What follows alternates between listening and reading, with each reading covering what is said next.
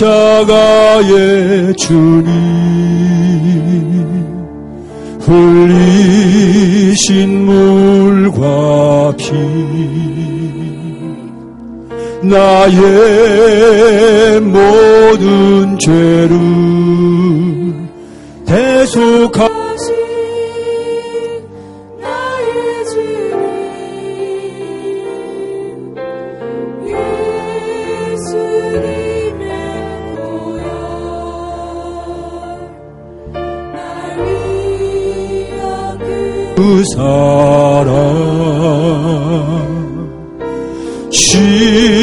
십자가의 주님 나를 씻어 정결하게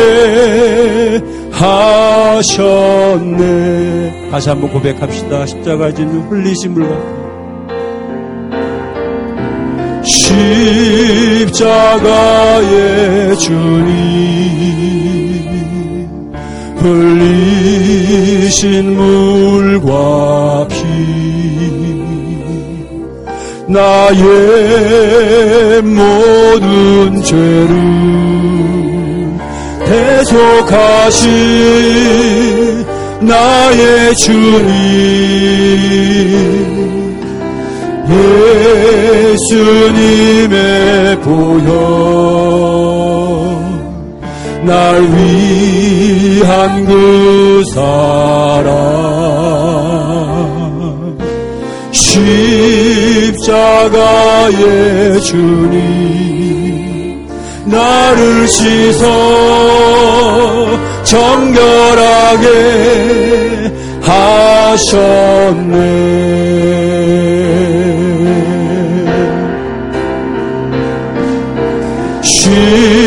십자가의 주님 날 오라 하시네. 날 오라 하시네. 멀리 갔던 나를 다시 오라 하시는 주 예수님의 눈물 나의 맘 적시네 십자가의 주님 나를 받아 나를 받아 주셨네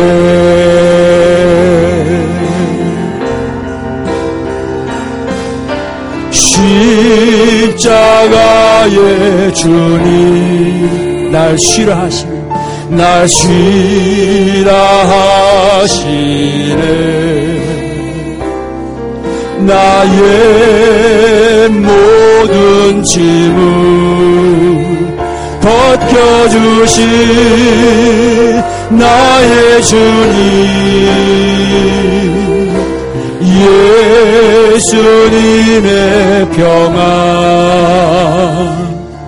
참 자유 주시네. 십자가의 주님 내게 안식 참된 안식 주셨네. 다시 한번 우리 고백합시다. 십자가의 주님.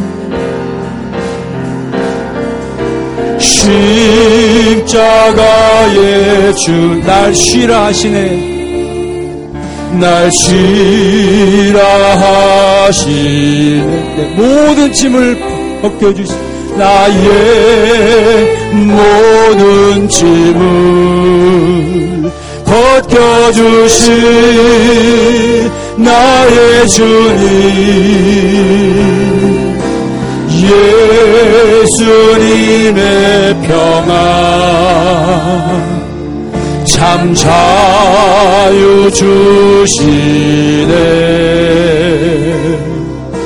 십자가의 주님 내게 안식 참된 안식 주셨네. 우리 다시 한번 고백합시다. 십자가의 주님, 날 쉬라 하시네. 십자가의 주님, 날 쉬라 하시네. 나의 모든 짐은 벗겨주신 나의 주님 예수님의 평안. 참 자유 주시네 십자가의 주님 내게 안식 참된 안식 주셨네.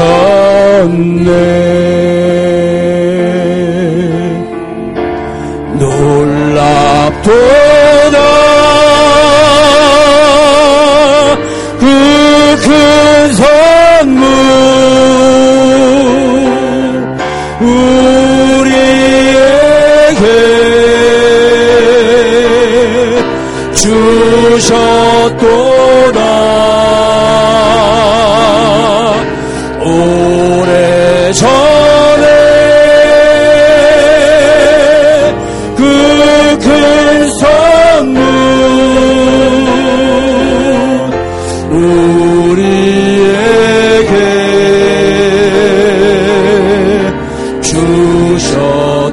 다 한번 놀랍도다. 그, 그, 놀랍도다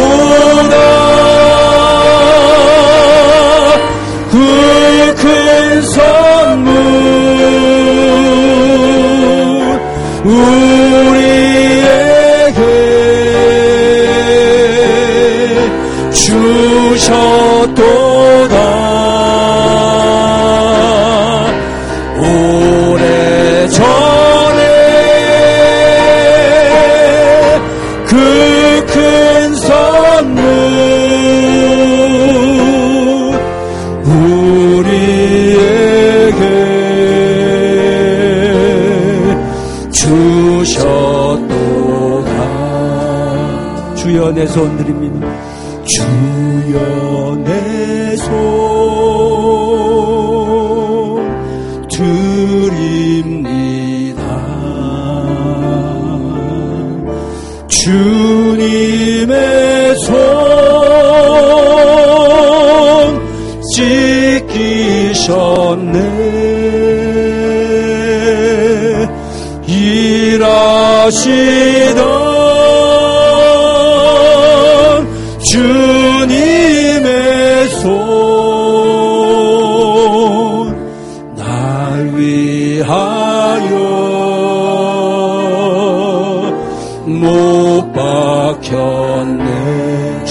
마음 드립니다. 주여 내 마음 드립니다. 주님의 마음 상하셨네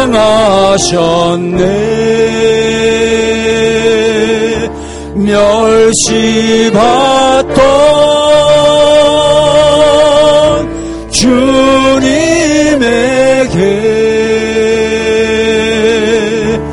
놀랍도다.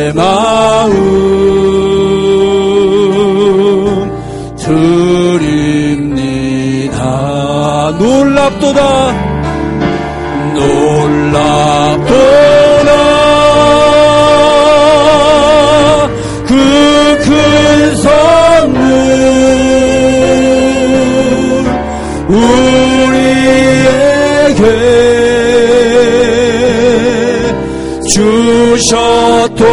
주셨도다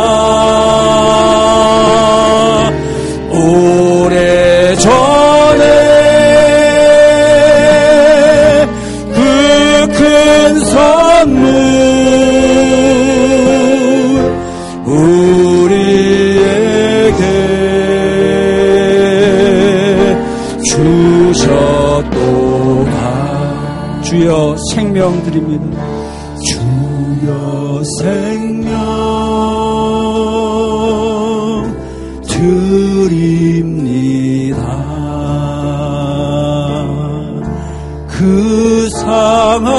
상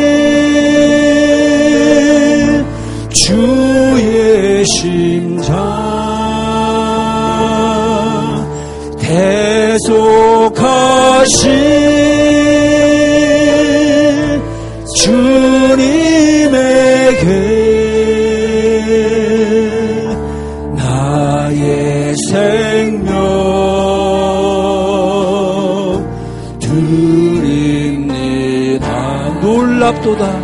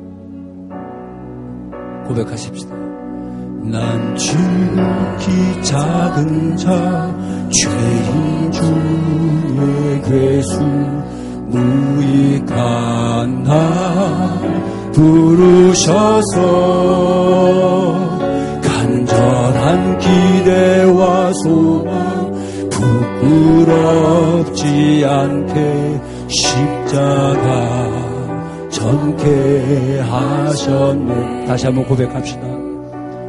난 지극히 작은 자 죄인 중에 괴수 무익한 나 부르셔서 간절한 기대와 소망 부끄럽지 않게 십자가 전케 하셨네. 어디든 가리라. 어디든지 가리라? 주 위에 서라면 나는 전하리. 그 십자가 내 몸에 밴 십자가 그 보혈의 향기 온 세상 채울 때까지 어디든지 가리라.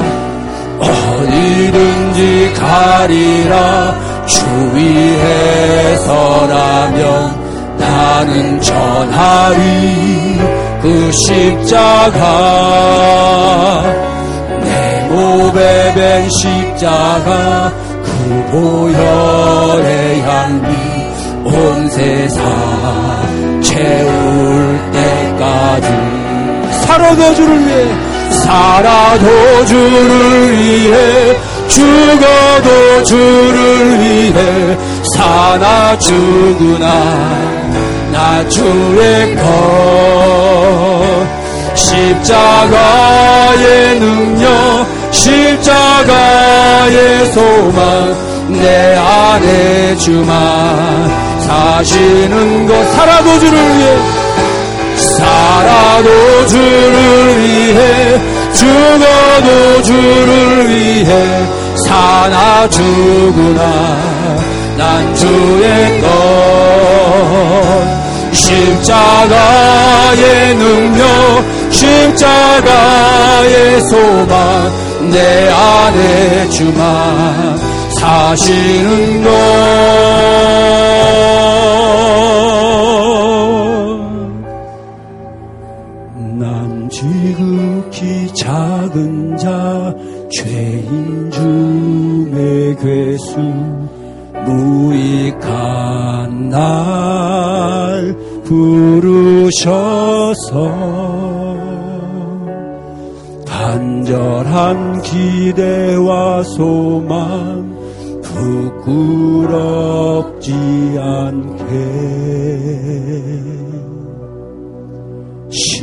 십자가 전케 하셨네. 이 시간 주님 앞에 기도하십시다. 주님 감사합니다. 그 십자가의 능력을 맛보게 하여 주신 것을 감사합니다. 이 십자가의 이 능력과 십자가의 이 은혜를 이 사랑을 주님 마음껏 누리게 하시고 그 통로가 되게 하여 주옵소서 십자가만을 예수님의 십자가만을 전하는 그 통로가 되게 해 주시옵소서 간절한 마음으로 이 시간 주님 앞에 다 같이 통성으로 기도하겠습니다.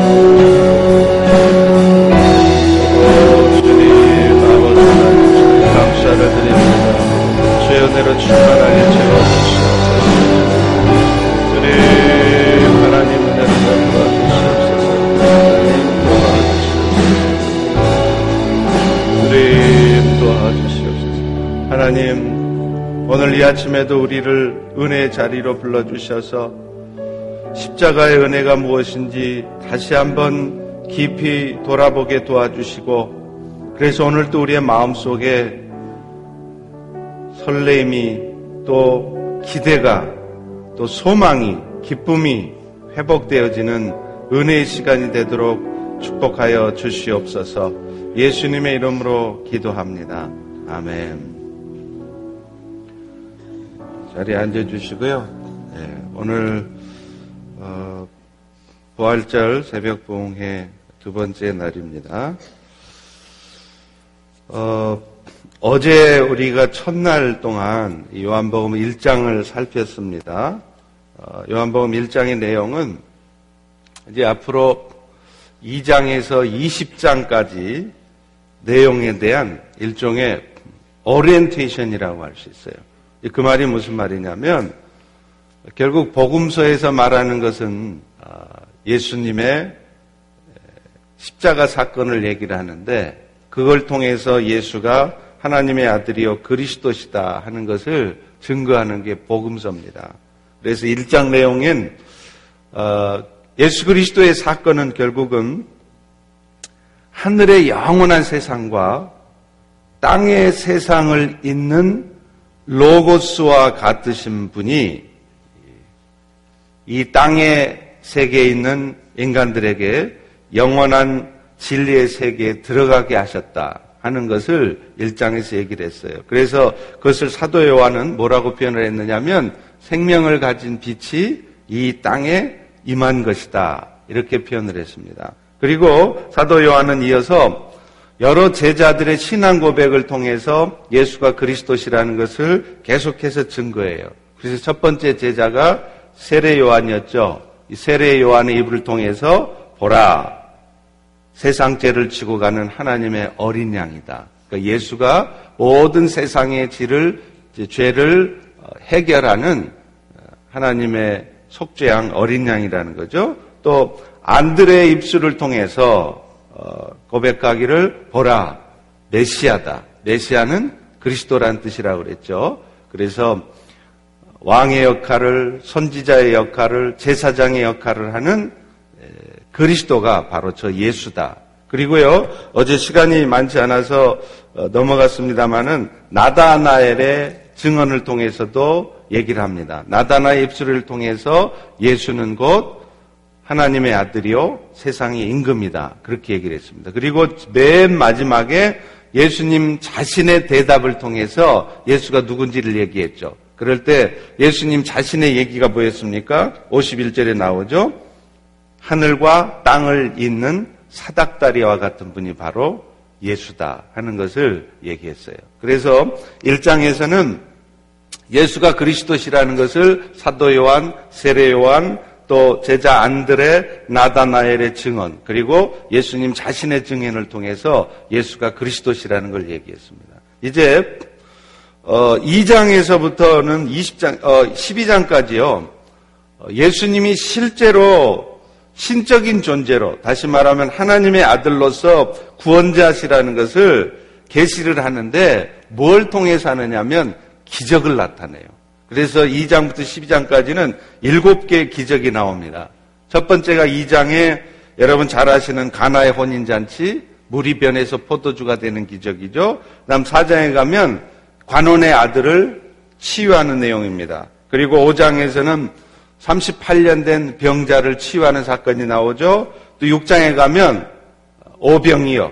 보리떡 다섯 개와 물고기 두 마리로 5천 명을 먹이고 남으시는 사건. 그리고 또 물 위를 걸으시는 사건이 나오고 9장에 가면은 소경을 치유하는 사건입니다. 그리고 11장에 가면은 죽었던 나사로를 부활시킬 사건이에요. 그러니까 사람으로서는 할 수 없는 기적 같은 일을 일곱 개를 행하시면서 그 기적을 통해서 예수는 바로 하나님의 아들로 세상을 구원하는 구원자시라는 것을 증거를 하는 것입니다.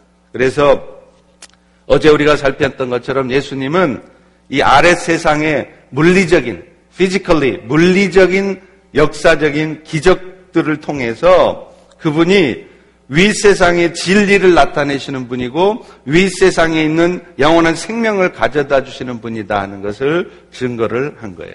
그래서 오늘 요한복음 2장에 처음 표적으로 예수님이 나타낸 게 바로 그 유명한 가나의 혼인 잔치에서의 표적입니다. 물이 변해서 포도주가 되게 하는 것이죠.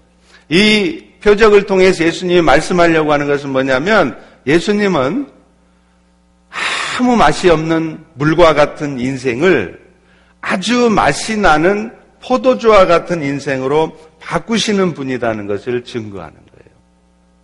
자, 이 장의 내용을 보면 갈릴리 가나에 혼인잔치가 있었습니다. 근데 그 혼인잔치에 예수님과 예수님의 어머니, 제자들이 초청이 돼요. 근데 잔치가 한창 진행이 되는데 그 잔치에 포도주가 떨어지고 말았습니다. 근데 그때 예수님의 어머니가 예수님에게 뭐라 그러시느냐면 저들에게 포도주가 없도다. 이렇게 말을 해요. 3절입니다. 보시죠. 포도주가 떨어진지라 예수의 어머니가 예수에게 이르되 저들에게 포도주가 없다 하니 이 말은 무슨 말이냐면 이미 예수의 육신의 어머니도 예수가 그냥 자기 아들이 아니라 하나님의 아들이신 신적인 존재시라는 걸 이미 알고 있는 거예요. 그래서 저걸 어떻게 해주라 그럽니다. 그럴 때 예수님이 그 잔치집에 있는 하인들에게 이렇게 명령을 해요. 6절과 7절입니다. 우리 같이 한번 읽겠습니다. 시작. 거기에 유대인의 정결 예식을 따라 두세 통 드는 돌 항아리 여섯이 놓였는지라 예수께서 그들에게 이르시되 항아리에 물을 채우라 하신즉 아기까지 채우니 그러니까 물 항아리가 여섯 개가 있는데 거기다 갖다가 물을 채우라는 거예요. 그러고서 예수님 뭐라 그러냐면 이제는 그 물 항아리에서 물을 떠다가 연회장, 연회를 베푸는 연회장에게 그 물을 갖다 주라고 하는 겁니다. 그런데 놀라운 것은요, 어느 순간에 그런 변화의 역사가 있었는지 모르지만 분명히 채웠던 물이 변해서 포도주가 되어 있는 거예요. 그래서 그 연회장이 그 포도주를 맛을 보고서는 10절에 이렇게 얘기를 합니다. 우리 같이 한번 읽습니다. 시작. 말하되 사람마다 먼저 좋은 포도주를 내고 취한 후에 낮은 것을 내건들 그대는 지금까지 좋은 포도주를 두었도다 하니라. 이 말이 무슨 말이냐면 연애가 일어나면 뱅킷이 일어나면 사람들은 처음에는 좋은 포도주를 내놨다가 이제 사람들이 취하고 그러면은 점점 질이 나쁜 포도주를 내놓는다 이거예요. 근데 연회장이 뭐라 그러냐면 아니 이 잔치는 어떻게 된 게 처음에는 별로 맛없는 포도주를 내놨다가 이제 잔치가 끝날 무렵에 이렇게 맛있는 포도주를 내놓느냐 이런 얘기를 하는 겁니다. 이 말은 무슨 말이에요? 예수님이 물이 변해서 포도주가 되게 했던 그 포도주가 아주 맛있는 최고급의 포도주가 되었다는 얘기를 하는 것이죠. 지금 가나의 혼인잔치에서 예수님이 나타낸 이 표적은 예수님이 처음으로 나타냈던 기적이에요. 그래서 예수님은 이거를 통해서 자기가 당신이 바로 하나님의 아들이고 세상의 구원자라는 것을 보여주시는 것입니다. 그런 의미에서 이 기적은 단순한 기적이 아니라 표적이라고 말할 수 있어요. 여러분, 표적이라는 말하고 기적이라는 말은 약간 차이가 있습니다. 기적, miracle. 기적은 그야말로 상상할 수 없는 일어나는 기적 같은 일을 말해요. 그런데 표적이라고 말할 때는 그 기적 같은 일을 통해서 뭔가 말하려고 하는 것이 있을 때 그것을 표적이라고 얘기하는 거예요. 11절도 그래서 이렇게 말합니다. 예수께서 이 기적을 행하여 라고 말하지 않고 예수께서 이 표적을 행해서 당신의 영광을 나타내시며 그러니까 가나의 혼인 잔치에서 물이 변해서 포도주가 되는 기적을 나타내신 이유가 뭐냐? 그 기적을 통해서 나 예수는 그냥 보통 사람이 아니다. 하나님의 아들로서 신적인 존재로서 너희들에게 맛없는 인생을 만나는 인생으로 바꿀 수 있는 구원자시다. 이걸 보여주는 것입니다. 할렐루야. 여러분, 잔치에서 포도주가 떨어지면요, 그 잔치는 맛을 잃은 거예요. 그런데 이 포도주가 떨어진 잔치, 파장난 잔치가 바로 이 세상을 의미하는 것입니다. 하나님을 떠나서 살아가는 인간들의 모습이고, 하나님을 떠나서 자기의 지식대로만, 자신의 노력대로만 살아가는 세상 사람들의 모습이 바로 포도주가 떨어진 잔치와 같다는 것입니다. 마치 포도주가 떨어지면 그 잔치는 아무 재미가 없는 것처럼 하나님을 떠나서 결핍되어 있는 이 세상을 표현한 거예요. 실제로요, 그 플러 신학교에는 한국, 한국 신학자로 유명한 세계적인 신학자가 있어요. 김세윤 박사라는 분인데요. 그분이 하나님을 떠나서 사는 인생들을 뭐라고 표현했느냐? 그것은 마치 뿌리가 뽑힌 나무와 같다. 이렇게 얘기를 했습니다. 그러니까 지금 오늘 또 세상 사람들은 하나님 모르고 살아가는 세상 사람들은 열심히 살아요. 지 잘난 줄 알고 열심히 살아가는데 그게 마치 뿌리 뽑힌 나무가 살아가는 것과 같다는 거예요. 여러분 나무가 뿌리 뽑히면 얼뜻 보면 아무렇지도 않습니다. 여전히 잎은 파래요. 그렇지만 자신 안에 있는 수분과 영양분으로만 살아가기 때문에 점점 말라갔다가 결국은 죽게 되어 있다는 거예요. 하나님을 떠난 인생들도 마찬가지입니다. 하나님의 은혜로 하나님이 공급하시는 능력이나 지혜로 살아가는 게 아니라 어줍잖은 자기 머리로 인생을 살아야 돼요. 자기 지혜로 자기 능력으로 인생을 사니까 늘 염려가 있는 거예요. 잘 살면 염려가 없냐? 아닙니다. 잘 살면 잘 사는 대로, 못 살면 못 사는 대로. 건강하면 염려가 없느냐? 건강하면 자식 염려가 있어요. 자식 염려가 없으면 건강 염려가 있어요. 그러니까 건강하든지 건강하지 않든지 잘 살든지 잘 살지 못하든지 사람들은 다 염려를 갖고 살아요. 왜 그런 줄 아세요? 앞일을 모르니까. 자기 어줍잖은 지혜로 자기 인생이 어떻게 될지를 모르니까 그런 거예요. 혹시요, 혹시 좀 지혜가 어느 정도 있어서 앞일을 예상하는 사람도 문제는 내 앞에 놓여진 그 문제를 해결할 능력이 나에게는 없다는 거예요. 그렇기 때문에 두려운 것입니다. 사실 하나님께서 하나님께 불순종함으로 에덴 동산에서 쫓겨난 아담에게 하나님 벌을 내리시죠. 그럴 때 그 벌이 어떤 벌이냐면 장세기 3장 17절 18절에 보면 아담에게 이르시되 네가 너의 아내 말을 듣고 내가 너에게 먹지 말라 나무의 열매를 먹었은즉 땅은 너로 말미암아 저주를 받고 너는 네 평생에 수고하여야 그 소산을 먹으리라. 땅도 저주를 받아서 땅은 늘 너에게 가시덤불과 엉겅퀴만 낼 것이라. 이 말이 무슨 말이겠어요? 결국은 하나님을 떠나 사는 인생들은 늘 땀을 흘려야 수고해야 먹고 살게 돼 있다는 거예요. 그리고 엉겅퀴와 가시덤불만 내는 땅 때문에 늘 염려와 두려움 가운데 살아가게 돼 있다는 겁니다.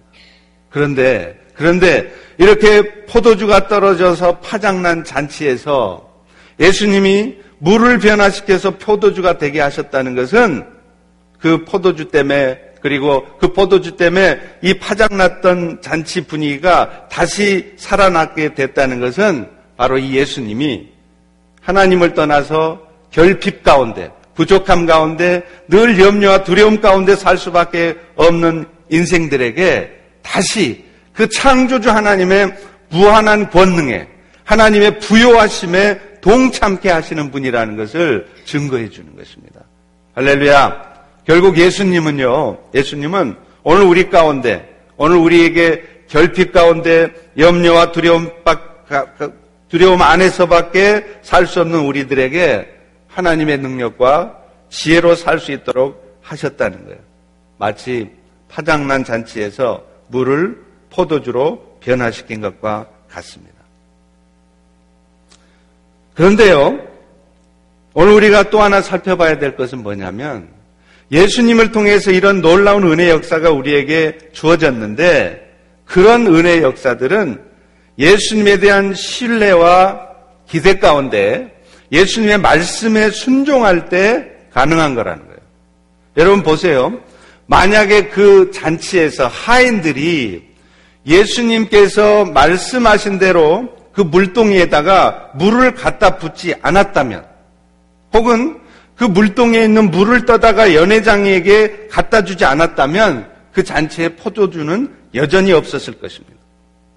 예를 들면 예선 예수님이 그 물동이에다가 물을 갖다 부으라고 해도 연회장에게 그 물을 떠다가 다시 갖다 주라고 해도 하인들이 말씀대로 하질 않아요.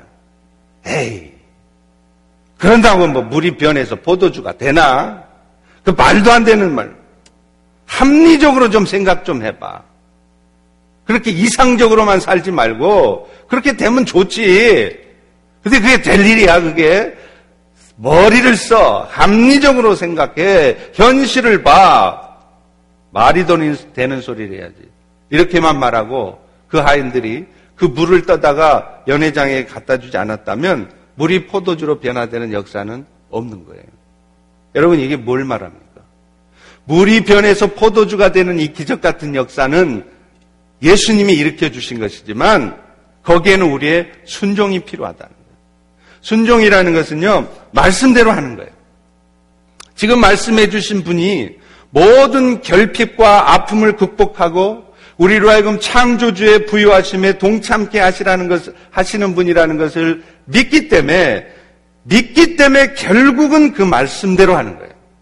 여러분, 믿음이라는 것은 뭐냐면 그분을 신뢰하는 겁니다. 그분이 무리변에서 포도주가 되게 하실 분이라는 것을 기대하는 거예요.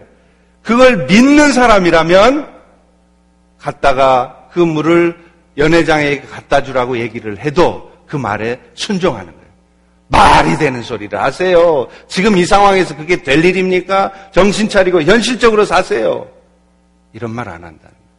진짜 믿음의 사람은 예수님의 말씀대로 하는 것이고 말씀대로 할 때 물이 변해서 포도주가 되는 겁니다. 여러분 누가복음 5장에 보면 시몬 베드로가 물고기 잡는 얘기가 나오잖아요. 베드로는 전문 어부예요. specialist예요.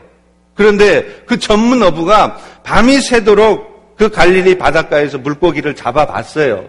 그랬는데 한 마리도 못 잡았어요. 전문 어부 specialist는 어느 시기에 어느 포인트에 가면 물고기가 많은 줄 다 알아요. 그래서 그런 경험을 가지고 그물을 내려봐도 한 마리도 못 잡았어요. 밤새도록 수고했어요. 근데 예수라는 청년이 나타나요. 서른 살 안팎의 물고기라고는 한 번도 잡아본 적이 없는 젊은 청년이 나타나서 저 깊은 데 가서 그물 내려봐라. 그런데 여러분, 이 물고기 잡는 데는 specialist인 베드로가 뭐라 그럽니까? 누가복음 5장 5절입니다. 선생님, 우리들이 밤이 새도록 수고해서 잡은 것이 없지만 말씀에 의지하여 내가 그물을 내리겠습니다. 지금 이 말을 사람이 하는 말이 아니고 하나님의 아들이시고 그리스도이신 예수께서 하신 말씀이기 때문에 내가 그 말씀대로 금을 내려보겠습니다. 과연 이해는 안 갔지만 도대체 자기 경험으로 보면 안 될 것 같았지만 베드로는 말씀대로 순종했습니다. 그랬더니 과연 고기가 잡혔어요. 그것도 그물이 찢어질 정도로 말이죠. 누가 보면 5장 6절에 보세요. 그렇게 하니 고기를 잡은 것이 심이 많아 그물이 찢어지는지라. 여러분, 오늘 우리 인생에도요, 결핍을 극복하고 하나님의 부유하심에 들어가는 비결은 따로 없어요. 여러분이 열심히 인생을 사는 것이 아니라 그저 말씀대로 순종해 보는 것이에요. 아무리 때려 죽이고 싶을 정도로 미워 죽겠어도 예수님이 뭐라고 말씀하십니까? 원수를 사랑하래요. 악을 악으로 갚지 말고 손으로 갚으래요. 그러면 이렇다 저렇다 말씀 말고 그 말씀대로 해보시는 거예요. 그럴 때 절대로 변할 것 같지 않았던 사람이 변합니다. 그렇게 할 때 절대로 예수는 안 믿을 것 같은 사람이 영혼 구원을 얻어요. 그런데 우리는 그렇게 안 해요. 목사님, 말이 그렇죠. 목사님도 한번 그런 사람 상대해 보세요. 그 사람 보통 사람 아닙니다. 그게 됩니까? 그런다고 그 사람이 바뀝니까? 이런 말만 한다는 거예요. 그런데요, 그런 말만 해가지고서는 평생 가도 사람 바뀌는 꼴 못 보십니다. 나 때문에 애물단지 같았던 사람이 보물단지처럼 되어지는 경험을 절대 할 수 없어요. 나 때문에 영혼권의 익사가 일어나는 것을 보지 못한다는 거예요. 왜요? 말씀대로 안 하니까. 내 생각대로 하니까. 내 합리적인 판단대로만 하니까 그런 물이 변해서 포도주가 되는 역사, 그물이 찢어질 정도로 고기가 잡혀 나오는 그런 역사를 경험을 못하는 거예요. 사는 여건 환경이 도저히 주의를 지킬 수도 없고 주님이 기뻐하시는 일을 할 수 없다 해도 마찬가지입니다. 결국에는 말씀대로 해봐야 역사가 나타나는 거예요. 간혹 보면은요, 교회는 나오고 싶대요. 예배는 드리고 싶대요. 신앙생활 제대로 하고 싶대요. 그런데 자기가 다니는 직장이 주일날 일을 해야 되는 직장이기 때문에 예배를 못 나온다는 거예요. So what? 언제까지 그렇게 하실 거예요? 그럴 때 말씀대로 해보라 이 말이에요. 내가 굶어 죽는 한이 있어도 주의를 지키기 위해서라도 주일날 나가서 근무해야 되는 직장 내가 그만두겠습니다. 그렇게 결단하고 말씀대로 순종할 때 하나님이 역사하시는 거예요. 근데 맨날 현실 얘기만 해요. 현실이 나도 예배 드리고 싶어요. 신앙생활 제대로 하고 싶어요. 그런데 주일날 내 직장 때문에 목구멍이 포도청이라 교회를 나갈 수가 없어요. 언제까지 그렇게 말만 할 거냐. 사탄은 그런 사람들에게는 결코 그 상황이 바뀌도록 하지 않습니다. 마태복음 6장 33절에 말하잖아요. 먼저 그의 나라와 의를 구하면 이 모든 것을 더하시리라. 이 말씀하셨으니까 말씀대로 해보는 거예요. 내가 이제 그럴 여건은 안 되지만 주님이 말씀하셨으니까 내가 말씀대로 하나님의 나라 의를 먼저 구해보겠습니다. 그렇게 할 때 내 먹을 것, 마실 것을 챙겨주시는 하나님의 역사를 경험하는 것이지, 목사님, 주님, 내 여건이 도저히 나도 주님 섬기고 싶어요. 주님 기뻐하시는 일 하고 싶어요. 근데 내가 여건이 안 됩니다. 내 상황이 그렇질 못합니다. 맨날 이 말만 하면서 말씀대로 안 하는 거예요. 그러니까 기적 같은 역사가 안 나타나는 것입니다. 현재 상황이 어떻고 현재 여건이 어떻다 말을 많이 합니다. 그리고는 결국에는 말씀대로 안 하니 물이 변해서 포도주가 되는 기적 같은 역사를 경험을 못하죠. 정말 대책 없을 것 같은 상황에서도 결국에는 하나님이 내 삶을 책임지신다는 것을 경험을 못하는 거예요. 제가 한국에 있을 때 제가 아는 동료 목사님의 성도가 그런 간증을 하셨어요. 이 목사님도 늘 아가페 사랑, 아가페에 대한 말씀을 늘 하는 거예요. 그런데 그 중에 어느 성도가 자기 남편하고요, 10여 년, 15년 동안을, 결혼하고서부터 15년 동안을 말을 안 하는 거예요. 한 집에는 살아요. 자식 때문에 같이는 살고 그냥 형식적인 대화는 합니다. 밥 먹었어? 음. 애들은 음. 형식적인 대화는 하고 살지만 부부로서의 삶을 전혀 안 하는 거예요. 사람 하나예요. 근데 이 목사님의 사랑에 대한 메시지를 듣고 이 자매가 결단을 합니다. 그래서 마음은 일어나지 않지만 그 남편이 정말 사랑은커녕 미워 죽겠지만 목사님이 말씀하신 대로 예수님이 말씀하신 대로 사랑의 표현을 하는 거예요. 속으로는 부글부글 끓어오르지만 그 남편 얼굴만 쳐다봐도 화가 나지만 그래도 예수님이 말씀하시니까 사랑의 표현을 하는 것입니다. 그러면서 목사님한테 문자를 보내더래요. 그 문자를 저한테 보여주더라고요. 목사님, 목사님이 말씀하신 대로 사랑의 표현을 하는데 저는 요즘 연극하고 사는 것 같아요. 그러니까 자기도 그렇게 하기 싫은 거예요. 안 내키는 거예요. 연극하고 사는 것 같아요. 그런데요, 그러고 있다가 몇 주쯤 지났을 때 또 문자를 한번 보냈대요. 근데 거기 보니까 목사님 이상해요. 연극을 하다 보니까 이제는 진짜로 사는 것 같아요.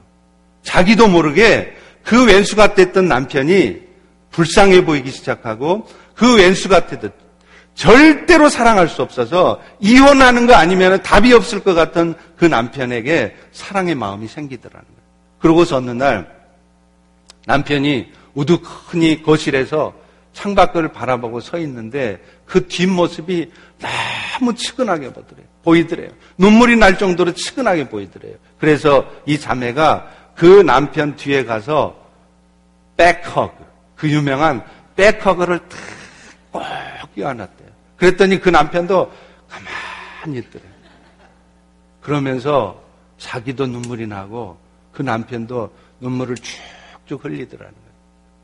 15년 넘게 서로 얼굴도 안 쳐다보고 말도 않고 살았던 이 부부가 예수님이 말씀하시니까 원수를 사랑하라 그러니까 사랑할 마음 없지만 하고 싶지 않지만 말씀대로 순종했습니다. 그 말씀대로 순종하니까 하나님이 역사하신 거예요. 사랑하는 성도 여러분, 이렇다 저렇다 말씀 마세요. 자꾸 여건 핑계 대고 현실 얘기하지 마세요. 합리적인 생각한다고 그렇게 말하지 마세요. 믿음의 역사는 내 생각에는 도저히 그렇게 하면 나만 쫑나고 나만 병신되고 나만 희생하는 것 같고 아무런 변화도 없을 것 같지만 예수님이 말씀하시니까 그 말씀대로 해보는 거예요. 원수를 사랑하라 했으면 사랑하십시오. 목사님이 내 형편 대보세요. 저 사람 보통 사람 아닙니다. 그런 말 하지 마시고 말씀하시면 말씀대로 사랑하려고 노력해 보세요. 그럴 때 그 사람이 변하는 거예요. 그럴 때 영혼권이 일어나는 거예요.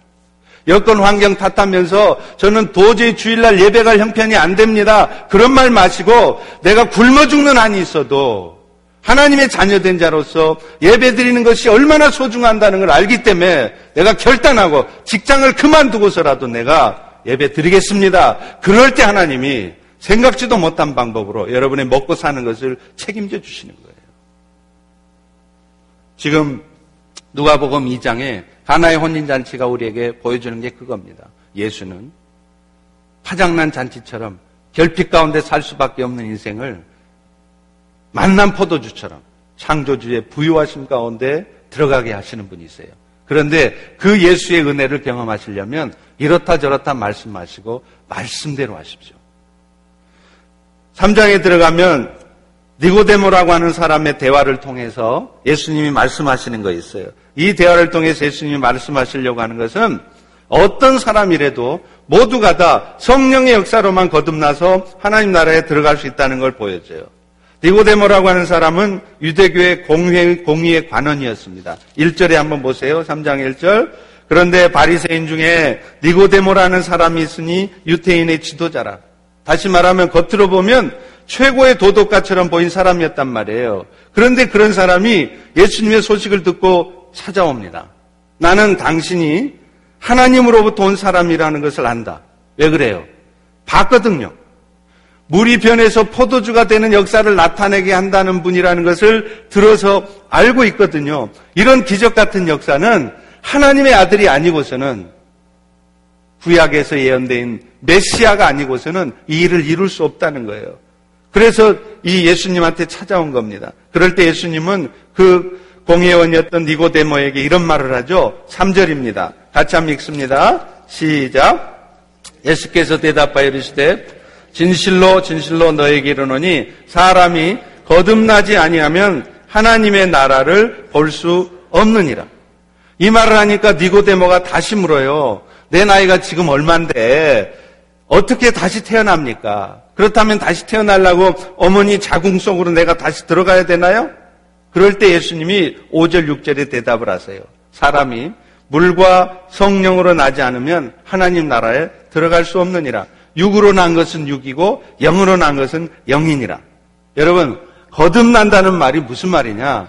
여러분 하도 많이 들으셔서 거듭난다는 말의 뜻이 정확히 뭔지 잘 모르시겠죠. 거듭난다는 게 뭐냐면 그냥 거듭나는 거예요. 할렐루야.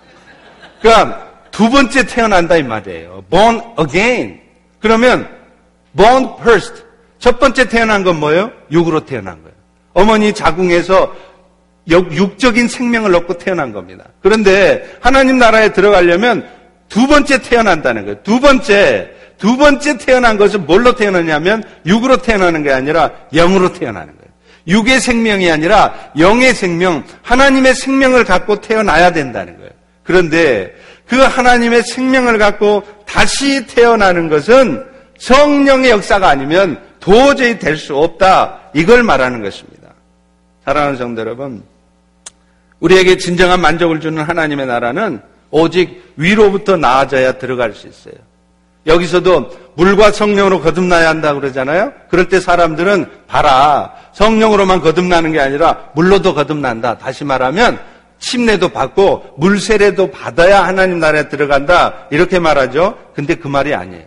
여기서 물과 성령으로 말할 때 이 물은 죄를 씻는 성령의 사역을 표현하는 것입니다. 물과 성령 할 때 과가 영어로는 and죠. 이게 헬라어에서는 카이라는 단어를 써요. 그런데 이 카이의 용법 중에 뭐가 있느냐면 A와 B라는 뜻이 아니라 A, 카이, B 하면 그것은 뭐냐면은 A와 같은 특성을 갖는 B 그런 뜻이에요.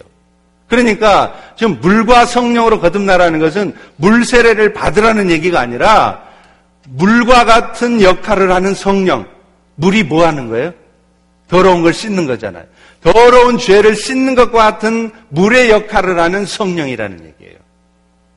어쨌든 이 더러운 죄를 씻는 성령의 역사로만 우리는 하나님 나라에 들어간다는 것입니다. 그래서 결국 성령의 역사로 거듭나지면 예수를 믿게 되고 그 예수를 믿음으로 영원한 생명을 얻는 거예요. 그런 의미에서 우리는요, 우리가 흔히 말하는 믿고 거듭나십시오라는 말은 틀린 말이에요. 신학적으로 맞지 않는 말이에요. 거듭나져야 믿어지는 거예요. 내가 믿고 난 다음에 거듭나는 게 아니에요. 믿음 다음에 한참 있다가 성령의 체험을 통해서 내가 거듭나는 게 아니에요. 이미 성령 역사로 거듭나질 때, 그 다음에 내가 믿어지는 것이죠. 그런데 사도 요한은요, 이 니고데모와의 대화를 통해서 정말 말하려고 하는 게 있어요. 그게 뭐냐? 니고데모는 유대교의 최고봉입니다. 다시 말하면 겉으로 보면 아주 세상 똑바로 사는 사람이고 도덕가이고 윤리가예요. 그런데 그런 사람에게도 그리스도의 은혜가 필요하다는 말이에요. 겉으로 보면 도덕적으로 아무 문제가 없을 공회원조차도 하나님의 은혜가 필요하고 그 은혜 역사로만 하나님 나라에 들어간다는 것을 지금 3장의 니고데모와의 대화를 통해서 얘기합니다. 이제 내일 살펴볼 4장의 사마리아 여인과의 대화가 나오잖아요. 여러분, 니고데모는 이 유대교의 체계에서 가장 최상위에 있던 사람이에요. 가장 도덕적인 사람이었어요. 사마리아 여인은 유대교의 체계에 있어서 가장 하위에, 가장 아래에 있는 가장 더러운 여자였습니다. 예수님은 교묘하게 요한복음 3장과 4장을 통해서 유대교의 최상위 체계에 있는 니고데모, 그리고 최하위에 있는 사마리아인 이 둘 모두에게 하나님의 은혜가 필요하다는 것을 얘기하는 것입니다. 오늘 사랑하는 성도 여러분, 오늘 우리 주님은요, 우리 변에서 포도주가 되게 하시는 분이에요. 그 창조주의 권능을 오늘 우리도 맛볼 수 있으려면 이렇다 저렇다 현실 얘기 많이 맞이하지 마십시오. 말씀대로 하세요. 오늘 또 순종하세요. 그리고 오늘 우리 모두에게 하나님의 은혜가 필요하고 그 은혜로 우리가 하나님 나라에 들어갔다는 것을 기억하며 감사하는 마음을 가지시기를 바랍니다. 이제 우리 같이 기도할 텐데요. 그냥 앉아서 기도하셔도 돼요. 일어나지 않으셔도 되고 새벽이니까 오늘 이 시간 우리 기도할 때는요. 특별히 이런 기도를 했으면 좋겠어요. 여러분 마음속에 지금 미워하는 사람 있습니까? 미워하는 것까지는 아니지만 내 마음에 거리낌이 있고 사랑하지 못하는 사람이 있습니까? 사랑해야 된다는 걸 뻔히 아는데 그 사람 하는 짓이 보기만 해도 속상하고 속이 뒤집어져서 정말 사랑할 수 없습니까? 미워 죽겠습니까? 얄미워 죽겠습니까? 오늘 여러분 회개하십시오. 그런 마음을 갖는 거 사람이니까 다 가질 수 있습니다. 그런데 성경은 그걸 죄라고 말하고 있어요. 형제를 미워하면 살인하는 거라고 말하고 있어요. 여러분은 지금 여러분 남편을 여러분이 미워하는 사람을 죽이고 있는 것입니다. 그럴 때 목사님 말이 그렇지 그런 사람하고 살아보세요. 그런 사람 상대해 보세요. 그런 말 하지 마세요. 지금 이 시간에 그렇습니다, 주님. 내가 그런 사람도 말씀대로 정말 사랑하겠습니다. 하나님 말씀하시기 때문에 순종하겠습니다. 여건 환경 안 되지만 이제 정말로 정말로 말씀대로 하나님의 나라를 위해서 하나님의 의를 위해서 결단하고 나가겠습니다. 우리 이런 기도를 우리 통성으로 같이 한번 기도하겠습니다. 할렐루야 아버지 하나님 오 주님 이 시간 그렇습니다. 오늘 우리에게 예수님께서 어떤 분이신지를 다시 한번 알려주시니 감사합니다. 포도주가 떨어져 파장난 잔치와 같은 결핍 가운데 있는 우리 인생을 창조주의 부유하신 가운데 있게 하시는 그 놀라우신 그리스도이신 예수를 오늘 우리가 알고 있사온데 하나님 이제 그 예수님의 놀라운 은혜 역사가 나타날 수 있도록 하기 위해서도 오 주님 오늘 우리에게 은혜가 필요합니다. 또 순종의 마음이 필요합니다. 사랑하는 우리 성도들 아버지 하나님 마음을 만져주시옵소서. 하나님 우리의 마음들이 하나님 말씀에 순종하는 마음이 되게 해주시옵소서 여건 탓하고 환경 탓하면서 이렇기 때문에 나는 아무것도 할 수 없다고 말하는 것이 아니라 하나님이 말씀하고 계시기에 예수님이 말씀하고 계시기에 원수를 사랑할 수 있고 악을 악으로 갚지 않고 선으로 갚을 수 있고 하나님의 나라와 의를 먼저 구할 수 있는 우리 모두가 되기를 소망합니다. 하나님 그런 우리의 결단을 통해 우리의 순종을 통해서 정말로 영원히 구원되어지는 역사를 경험할 수 있기를 원합니다. 사람이 변화되어지는 것을 경험할 수 있기 원합니다. 하나님 우리 펠로우십에게 하나님이 주신 숙제가 풀려줄 수 있기를 원합니다. 하나님 우리가 우리가 사람의 말을 하지 않게 도와주시옵소서.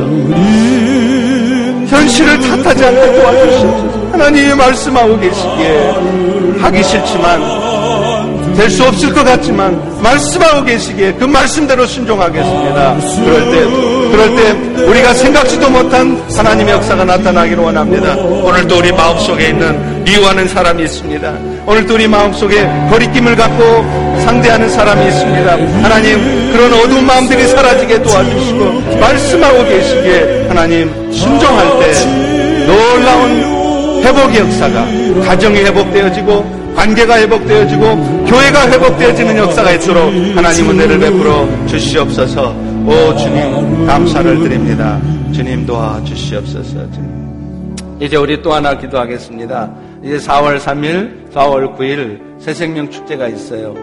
우리 생각에 저 인간은 씨알도 안 먹혀. 저 사람한테는 뭐 예수 얘기해봤자야. 일이 속단하고 포기하지 마시고 일은 하나님이 하십니다. 우리는 말씀에 순종해서 가서 전하기만 하면 돼요. 초청의 말을 던지기만 하면 돼요. 오고 안 오고는 우리에 따라 되는 게 아니라 하나님이 하시는 거예요. 간절한 마음으로 기도함으로 우리는 순종하면 되는 겁니다. 이제 4월 3일 9일 새 생명 축제를 통해서 정말로 영혼 구원의 역사가 있도록 하나님 도와주시옵소서.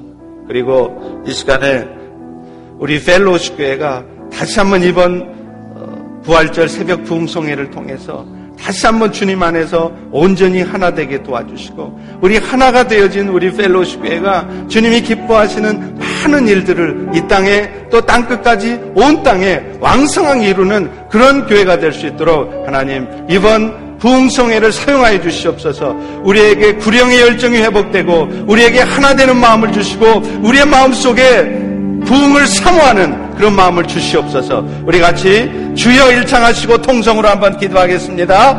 주여! 할렐루야 아버지 하나님 주님 그렇습니다. 이제 이제 우리 새 생명 수제를 위해서 기도합니다. 하나님, 그 죽어가는 영혼들을 향하여 우리가 먼저 다가가겠습니다. 아버지 하나님, 우리가 속탄하지 않게 도와주시고 저 사람은 절대 변하지 않을 거라고 미리 포기하지 않게 도와주시고 하나님, 이제 말씀하신 대로 와 보라 와 보라 하나님 순종하기를 원합니다 아버지 하나님 수가성의 여인이 하나님 예수를 전했던 것처럼 하나님 우리가 그들에게 예수 그리스도의 복음이 들려지는 자리로 나올 수 있도록 초청할 수 있기를 원합니다. 하나님 그래서 새생명 축제를 통해서 우리 메릴랜드 캠퍼스, 버지니아 캠퍼스에 하나님 영혼이 구원되어지는 역사를 보기를 원합니다. 하나님 간절히 구합니다. 아버지 이 시간 구합니다. 이제 우리 펠로우십 가운데 다시 한번 영적인 회복이 있기를 원합니다. 특별히 이 부활절 부흥성회를 통하여서 하나님 우리에게 회복이 있기를 원합니다. 오 주님 우리 펠로우십 가운데 하나됨이 있게 도와주시옵소서 하나님 우리의 생각이 서로 다릅니다. 우리의 판단 기준이 다릅니다. 하나님 우리의 생각이 다르고 우리의 판단 기준이 다르지만 우리는 모두 한 분 예수 그리스도를 섬기는 자들입니다. 오 주님 Fellowship이라는 이름 아래 한 배를 탄 우리 모두가 한 마음이 되어서 열심을 다하여 주님을 향해 나아갈 때 놀라운 주의 역사가 있게 도와 주시옵소서. 하나님, 오늘 이 아침에도 우리에게 귀한 메시지를 들려주시니 감사합니다. 오늘도 우리 안에 계시는 예수님, 물이 변해서 포도주가 되게 하시는 그 창조주의 부유하심에 동참케 하시는 분이신데, 하나님 오늘 우리는 그 주님의 말씀에 순종하지 못합니다. 현실을 탓하고, 삶의 여건들을 탓합니다. 하나님, 사랑하라 하면, 사랑하면 될 것을 우리는 저런 인간을 어떻게 사랑하느냐고, 내가 사랑한다고 저런 인간이 변하느냐고, 우리는 사람의 말만 합니다. 하나님, 악을 악으로 갚지 말고 선으로 갚으라 하셨사오니 말씀대로 순종할 수 있기를 원합니다. 하나님의 나라와 의를 먼저 구하면 이 모든 것을 다 해주신다고 말씀하셨사오니 이제 그 말씀대로 먼저 하나님의 나라와 의를 구하는 우리 성도들이 되게 도와 주시옵소서. 특별히 이번 부활절 성회를 축복하여 주셔서 이제 우리 펠로우십 안에 영혼권에 대한 열정이 다시 일어나기를 소망합니다. 우리 안에 다시 한번 하나됨이 있기를 소망합니다. 하나님 우리 모두는 각자 판단하는 기준이 다르고 삶의 여건이 다르고 생각하는 것이 다릅니다. 그러나 우리 모두는 한 분 예수 그리스도를 믿습니다. 한 분 성령 하나님의 역사하심으로 한 식구가 된 지체들입니다. 하나님 이제 부흥성회를 통하여 우리가 온전히 하나됨을 이루어서 주님이 원하시는 땅끝까지 복음 전하라고 하는 그 메시지를 그 사명을 감당하는 우리 교회가 될 수 있도록 이번 부흥성회를 사용하여 주시옵소서. 오늘 이 아침에도 육신의 질병 때문에 경제적인 어려움 때문에 인간관계의 아픔 때문에 하나님의 도우심을 간절히 구하는 지체들에게 하나님 놀라운 기도 응답의 역사가 있도록 은혜 베풀어 주시옵소서. 예수님의 이름으로 기도합니다. 아멘. 각자 기도하시다가 돌아가시고요. 혹시 어, 특별한 기도가 필요하신 분 있으시면 앞으로 나와 주시기를 바랍니다.